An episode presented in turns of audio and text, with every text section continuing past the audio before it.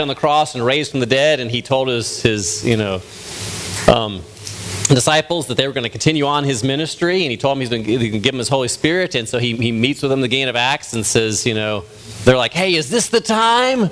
And they, he goes, it's not for you to know the time and circumstances, but you wait here until you receive power, um, and you're going to be my witnesses in Jerusalem, Judea, Samaria, and to the ends of the earth. And he basically says, the stuff that I was doing, you're going to be doing. And so he calls us to be disciples, to be followers of Christ, and to make disciples. So that's what we're talking about, that God calls us to be his disciples and to make disciples. And so what we're doing is, is we're going through this book of Acts, we're looking at each chapter and saying, what can I learn about what it means to be a disciple? Not, not in some technical sense of, of, you know, a disciple is, but, but in a real sense. What does it mean to really follow Christ? Does that look like? And what does it mean to make disciples? That base is, um, you got, okay. Then what does it mean to make disciples? And, and again, I don't mean some formal, formal program. I'm going to pop this off for one second. Oh, you got it. I don't mean some formal program that, that we have a curriculum that says, I can only make a disciple if I do these eight steps following this one program. This. What I mean by making disciples is that we are influencing people to follow Christ. That maybe people who have not heard the name of Christ before? It may be people who are maybe people who are reading the Bible with you to learn more about Christ. It may be people who are followers of Christ, who are needing encouragement to grow.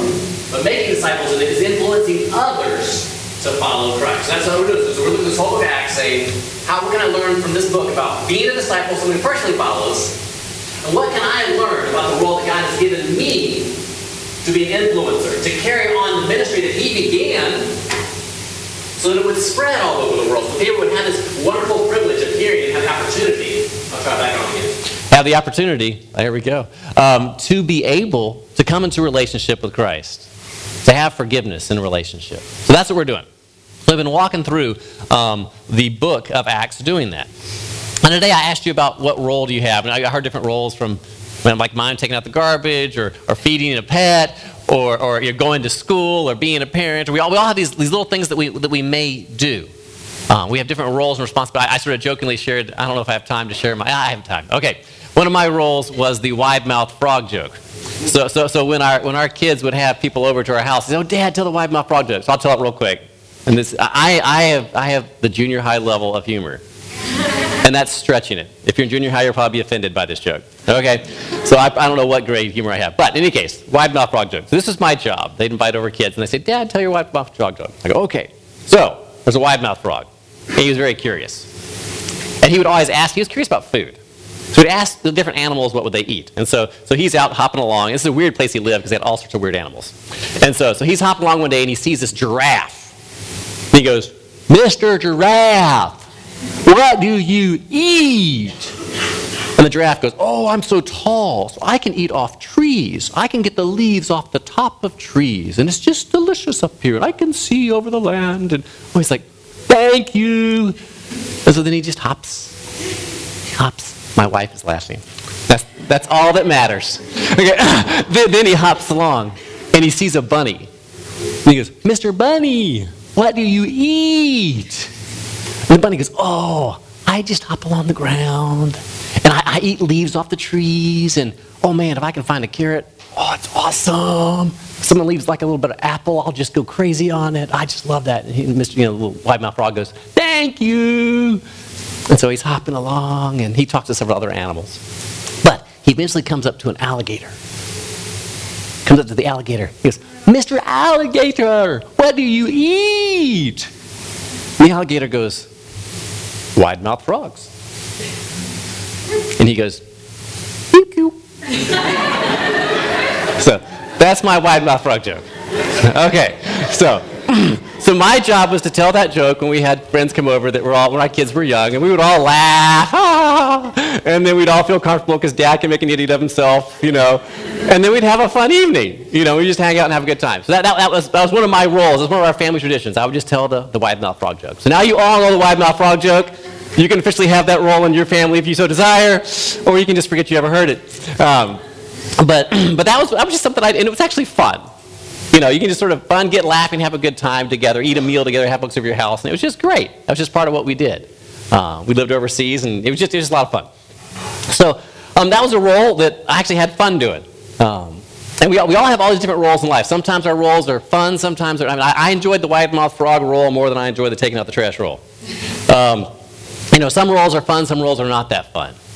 Um, but we all have these different roles and things we do. And they're important. And they, and they play a part of who we are and, and what we accomplish. And, and, the concept I want to get to today is that um, God has a role for us. And we're going to see in this passage the role that Paul understood that he had from Christ. I just, yeah. Um, and so we're going to have this main point of, you know, we want to be faithful to Christ and the task that he's given us. And there's a sense that God has roles for us. God has things for us to actually do. And, um, and those things are important.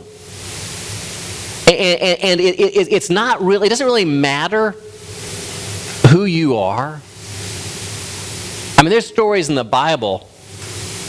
I mean, my goodness. You know, Jesus meets the Samaritan woman, then meets the woman at the well who, who has just, if she's there by herself in the middle of the day because, like, she's not going to be around other people, she's, like, shunned.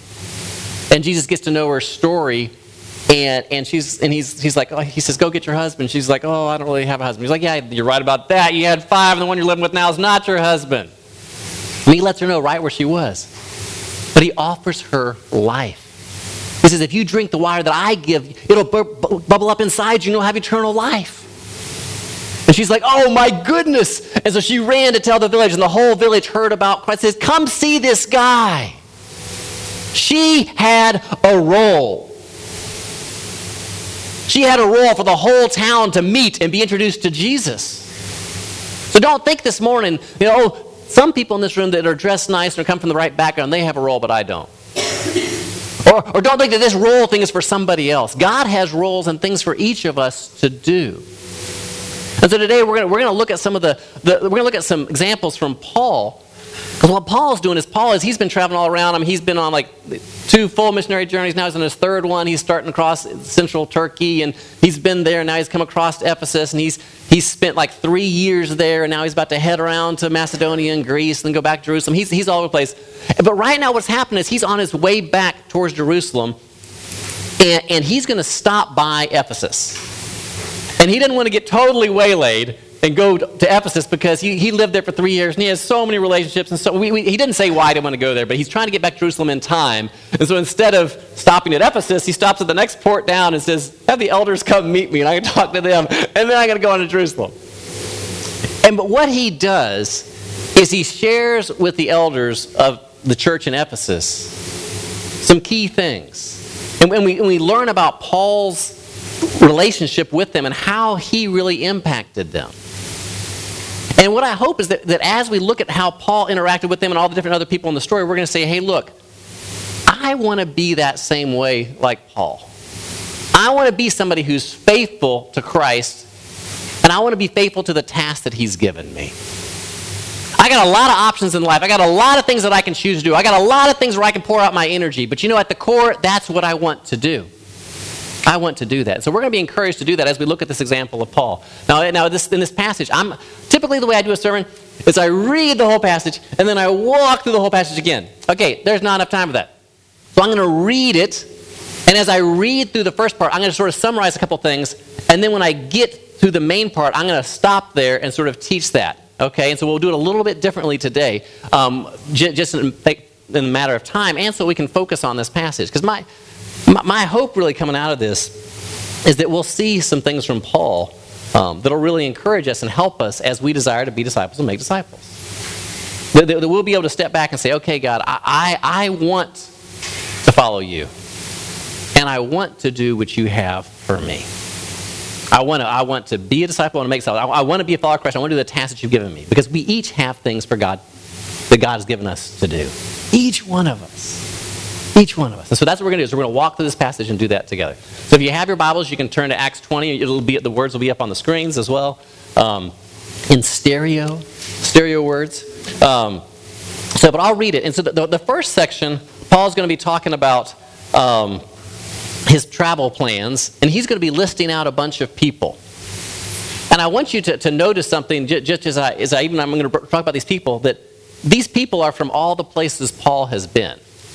okay? And so I'm, I'm going to read it, and I'm going to sort of go back and highlight that. But one of the things we're going to see is if we're going to be faithful to Christ and we're going to be following the task that He has us to do, it's going to be in relationship with other people. It's not going to be Lone Ranger. It's not going to be by ourselves. It's not going to be just this, you know, me and God and we're just great. It, it's going to be me and community, me and the body, me being in relationship. And so we're going to read that part real first. Okay.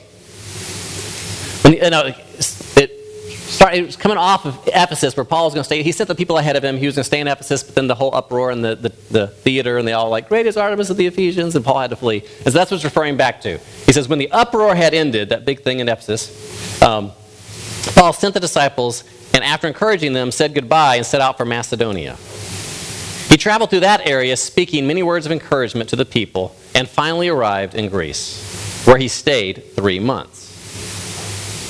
Because some Jews plotted against him just as he was about to sail for Syria, he decided to go back through Macedonia. He was accompanied by Sopater, son of Pyrrhus, from Berea, Aristarchus and Secundus from Thessalonica, Gaius from Derbe, Timothy also, and Tychicus and Trophimus from the province of Asia. Now, can I have a volunteer to read all those names and locations? No, no. Okay, sorry. Okay. Um, And he said, These men went on ahead and waited for us at Troas, but we sailed to Philippi after the festival of unleavened bread, and five days later we joined them at Troas, where we stayed for seven days. Now, actually, all these people that he lists, each one are from different cities. If you remember, so let's see if we can talk about these cities. Okay, so he, he comes up to Sopater, son of Pyrrhus from Berea. Okay, remember Berea? Berea was the one by Thessalonica in Macedonia. Those are the guys, remember the, the characteristics of the people in Berea? They were more noble because they, anybody remember? They actually looked at the word. Paul spoke to them, and they were more noble than Thessalonians because they compared what Paul said to actually the scriptures. And so you had, here's somebody that, from, from that church in, in, in Berea that came. And then you have Aristarchus and Secundus from Thessalonica. That was the church right next to Berea, is also in Macedonia. Um, and then you have um, Gaius from Derbe, and he says Timothy also. Timothy was probably from Lystra. He picked, he picked up Timothy in Lystra. It's a town right by Derbe, and that's over in central Turkey. Okay, so we got two guys from Turkey two turkeys, um, the two guys from Turkey, a couple guys from Macedonia, and then in, um, and then you have the guys from the province of Asia, and that, that's what they typically refer to where Ephesus is on the on the coast. Okay, so he's got all these different people with him.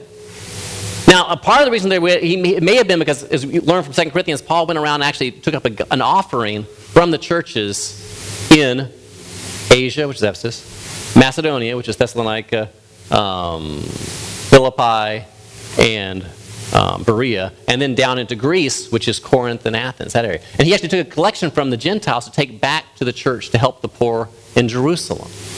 The social unity. So, so they may have been with him as, as they were sort of representatives of these churches saying, hey, we're all one and we want to help the church in Jerusalem. They also were with him because Paul had a habit of inviting people to be with him. Paul had a habit of being in personal relationship with people. Remember we talked about the story of Priscilla and Aquila? They, they had fled um, and they were down in you know Athens, and then Paul sent them over to Ephesus. Says, hey, let's go together over to Ephesus. And Paul was there just for one week, and he left, and he left them there. Remember, Paul picked up Timothy in Derbe, this, this city of huge persecution, and he brought him with him um, on, on his entire journey. Paul, remember the first journey, it was Paul and Barnabas, and they had John Mark. Second journey, it was Paul and Silas. And then they picked up Timothy. There's all these people, and we're not even told about Titus. He's been sending, it's not written in Acts, but he's sending Titus back and forth to help with all the problems in the church in Corinth. He's sending him back and forth, and this time he's also writing letters to the church in Corinth. Paul invests in people. And he has people that he works together with. Even though Paul's a very public figure. Even though Paul is the kind of person who can go in a synagogue and preach, Paul is someone who can go into the Areopagus, into this, this massive place of debate in Athens, and can go toe to toe with the philosophers of the day. He is a very personal person. He has relationships with people that he's with. And actually, as we get to the end of this chapter, where, where it says, Paul, he tells him he's no longer, he's, he, when he's talking to the Ephesians, he leaves, he goes, and I'll never see you again. He says the thing that grieved them most was his statement that they would never see him again Paul invested in relationship. And I just want us to see that if we're going to be disciples and we're going to make disciples, no matter how public our ministry, no matter how introverted we may be or how whatever, if we don't do it in relationship with people, we're actually missing something. When Paul's going now to talk to this church in Ephesus, probably no one there has been a believer more than five years. Because Paul went over to Ephesus, did the one day stop, dropped over Priscilla and Aquila, one week stop, then left and went back, you know, continued on to Corinth, was there for two years, then he came back, he was in Ephesus for three years, and now he's on this journey, he's coming back to say goodbye to them and leaving. So when he's calling elders from this church, most of the elders from this church have been believers far less time than any of you have been believers. And they are the leaders of this church. And the people traveling with Paul, people who have been believers just a, a little while. Remember in, in, in, the book of Timothy, and Paul writes Timothy, because don't let anyone look, look down on you because of your youth, but set example for the believers of speech, faith, life, love, and purity. He's saying, look, these are young. Some are young in age, some are young in faith. But in community, they are growing in their dependence and their knowledge and love of Christ. And that's what we're to do. That's hard for me, and that's hard for you, probably. We are in a culture that values independence. We're in a culture where everybody on our street has one of everything. And we just don't depend on one another as far as it is possible with us. But when we do that, we lose the opportunity to grow and to encourage one another to be disciples and to make disciples. We had a fun example when we were in Turkey this trip. It, was, it actually was funny. Um, we were in Izmir, in Izmir, downtown Izmir. Great city. You ever want to move to a great city? Izmir's a great city on the coast, 45 minutes from Ephesus. Um, it's just cool city, laid back. Istanbul's crazy, 14 million people. Izmir, not that, it's much smaller, you know, a few million. Great city. Parking's very bad. Very bad. So we were, we were having lunch with one of our, breakfast with one of our, kavalta. It's this great Turkish thing for breakfast, great tradition. You guys remember when we come to Turkey, we'll have kavalta together. But so, so you have this sort of meal of all these little diff, dishes for breakfast. And so we, we, we parked the car, and she, we were with the gal who lives there in Izmir, so we parked the car, and then we go off. Little did we know that she's known for like getting her car, getting tickets, getting her car towed. We didn't know that. We assumed that she'd know where to park. So we parked the car. Yeah, we pull it in there, just squeeze it in there. It's a little Ford Fiesta stick shift. Just squeeze it in. We go have breakfast with her. We come back and we get to the corner and Teresa goes, car's gone. I'm like, huh? Maybe this isn't the right corner, hon. Of course she's right, you know. And she's like, Tim, there's only one Marks and Spencer probably, and it's right across the street. And I don't, I doubt there's another Marks and Spencer within a block. You know, I look at my, I look at my little Google thing, and I pinned it. Yep, this is it. and there's no car. No car at all. And so we had the opportunity. So here we go. So I can call my, the guy, my staff, I have like two couples with four, one couple with four kids, one couple with one kid, and one single gal that we just had breakfast with. Now I could call them and say, Help, I don't speak Turkish, help me find my car. But we said, Hey, let's see how God provides. Talk to some Turks here locally and see, we don't speak Turkish, but let's see how it'll work. Maybe this is an opportunity for us to have a relationship or build a relationship with somebody. So we, so we, the guy in the corner, we're looking around for our car, and the guy in the corner store obviously sees that we're totally lost, and he's like talking to us in Turkish, and it's not helping. But we're like, car, you know, it's gone. and he's like, yeah, it's gone, you know. And so we're doing all this, you know, you know, like okay, he's like, you know, police, you know, you know, and, and we're like, okay, so we got to go to the police to pay, and then we got to go to the impound lot to pick it up. And, and then they try to get a taxi driver to help us. And, and then he's sort of trying to help. And, and then we go to, and he's like not that interested in helping and not that helpful. And then a lady comes down who lives upstairs and she, she's like sort of an exercise gear. I don't know if she had like was about to exercise or just was just dressed that way that morning. Who knows? But she came down and, and she they, and they said, oh, she just the store owner goes, oh, she speaks some English. So they brought her over, and she was so helpful. Her name was Edge. Uh, um, and, and she just, oh, let me help you. And so she, she, of course, all the rental car documentation is where? In the rental car. So always take a picture of your license tag and a picture of the paper so you have it with you. I didn't do it this time. Mistake. So, but, so I knew the rental car company and what the car was. So she called, she got it, you know, she talked to the guys, and actually the rental car company, since they owned it, we couldn't go pick it up, blah, blah, blah, blah, blah, blah, blah. Long story short, she ended up helping us and told us where to go to pick up the car, and we went to pick up the car. Turns out this lady and her husband are the exact same stage in life with one of our staff couples that lives in town. This lady has, she lived in the States for a year. She has a degree in psychology. They have a 19 month old kid. Wow, isn't that interesting? One of our staff couples here. They have a 21 month old, I think, kid, or 19, 19 also, exactly, 19 month old. She has a degree in psychology. And, you know, they have that one kid. They're living here. Huh. Huh, interesting. Would you be? Uh, we have some friends that are just like your same stage in life, just as old as you are, with the same kid, the same degree. Do you think you, would you guys like to meet? Oh, I'd love to meet them. We'll set you up. But that was because of relationship. All we did is we said, hey, we're gonna we're, we're, we're gonna try to see what happens when we just depend on these folks and talk and get in relationship and see what happens. And God made a connection. Sometimes we like to be so independent, sometimes we like to be so self sufficient that we say, I'm going to do it on my own. I'm going to do everything on my own. And God sort of has other plans at times. But that's enough on that. Okay, man, I got stuck there. I didn't even get down. Okay, next story I'm going to skip verses 7 to 12. This is when Eutychus is listening to Paul preach, and he falls asleep and falls out of the window and dies. Three stories. True story. It's in the Bible.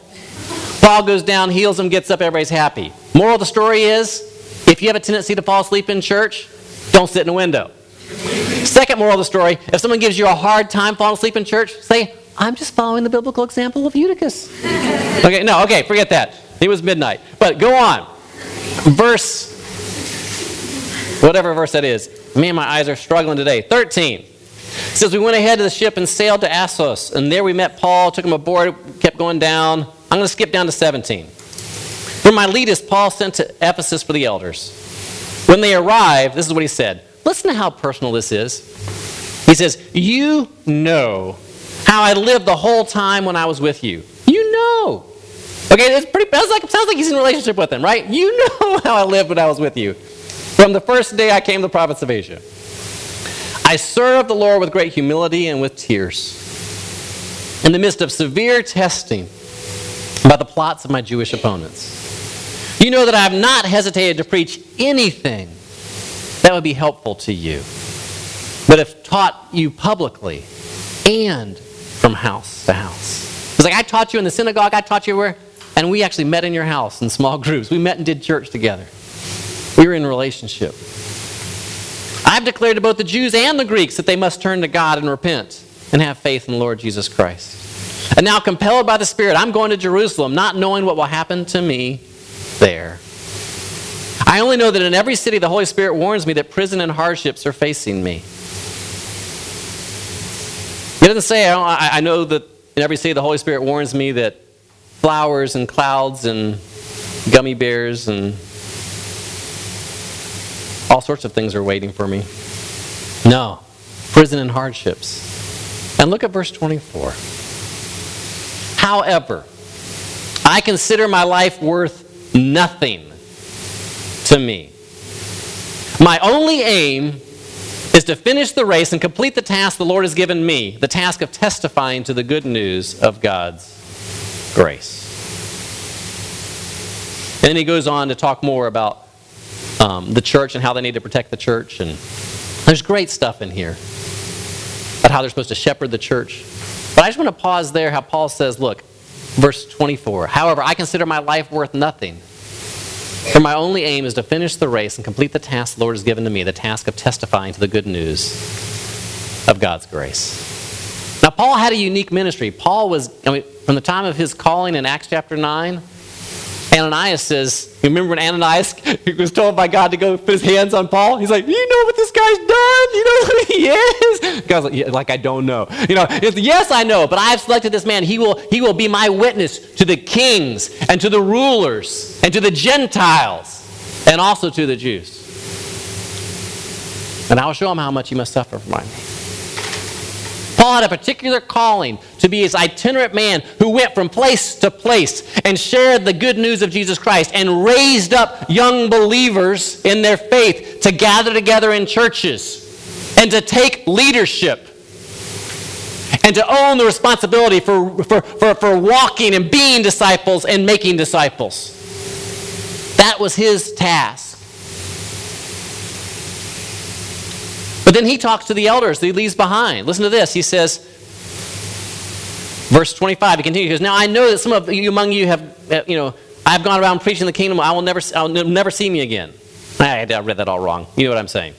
Okay.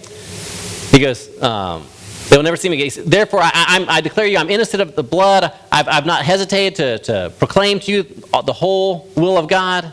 Then he says, Keep watch over yourselves and all the flock of which the Holy Spirit has made you overseers. Be shepherds of the church of God, which he bought with his own blood.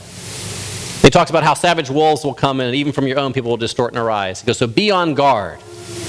Remember, for three years I never stopped warning you night and day. Now I commit you to the grace and word of God, which can build you up. So he tells them as well, he says, Hey, your task as elders, your task as leaders, shepherd that church. Because first he goes, he goes, be watch out for yourselves first. And then shepherd your body as well. So do, do both those. Shepherd the people under your care and watch out for yourselves. Be on guard.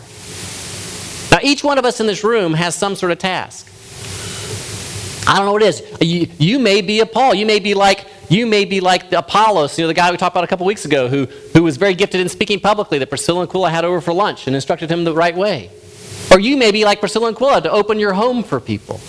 Or you may be like Paul to declare openly the word of God. Or you may be like the elders who are responsible to shepherd those around them. Or, or, or, or, or. But you have a task from God. And let me just say this think that this task from God may require some sacrifice. It may include hardship. It may be difficult. It may take intention.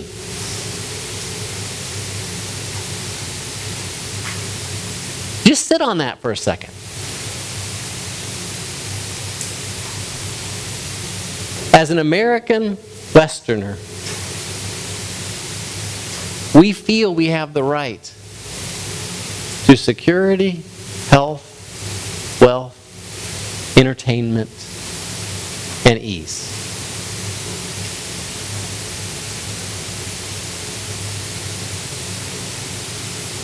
I know I do.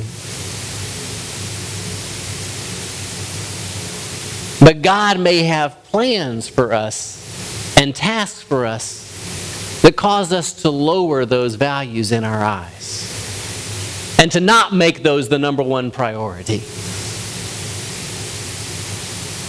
That's what I love. Is just, it's just I, I, love when we've been hearing stories and you know, talking to folks in small groups about how God is using them in their neighbors' lives, in their co-workers' lives, in their schoolmates' lives.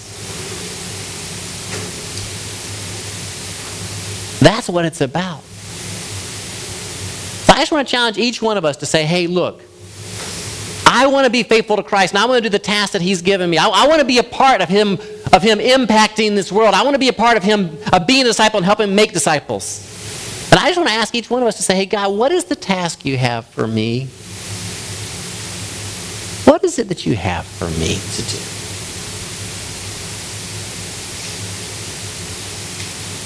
What's one thing that you have for me as I play a role in your kingdom? What is that? And I'm going to be willing to do it. I'm going to be willing to take a step of faith. I, am going to, I'm going to be willing to say, hey, God, I, I, I'm willing to trust you and move forward in this. That's what we got to do. That's what he calls us to do. I'm going to take a second and pray. And while we pray, just, let's, just, let's just ask the Holy Spirit to, to speak to us. Just bow your heads, and I'll bow mine. And God, we, we, we're just people. None of us are the Apostle Paul. None of us are people that, that you know, are writing scripture and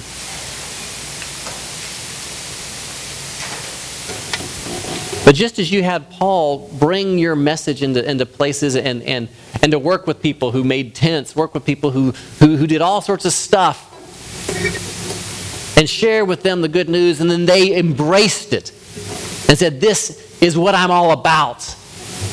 I'm yours, God. I want to do what you have for me to do. Help us to be the same today. In the midst of a culture where the gospel may feel to us as old and stale sometimes, may not feel as new, new news. God, help us see the reality.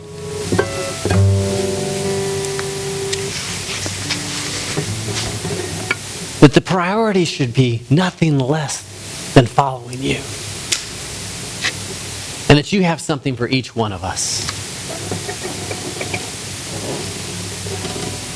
God, give us hearts that can truly say, God, what will you have for me? What role do you have for me to play in your kingdom? What relationship do you have for me to invest in? God, we want to be a community that pursues you and represents you and declares you because we believe in you. Thank you for this example of Paul and for the church in Ephesus. Help us to follow you and do the task that you've given us. In the name of Jesus, we pray. Amen.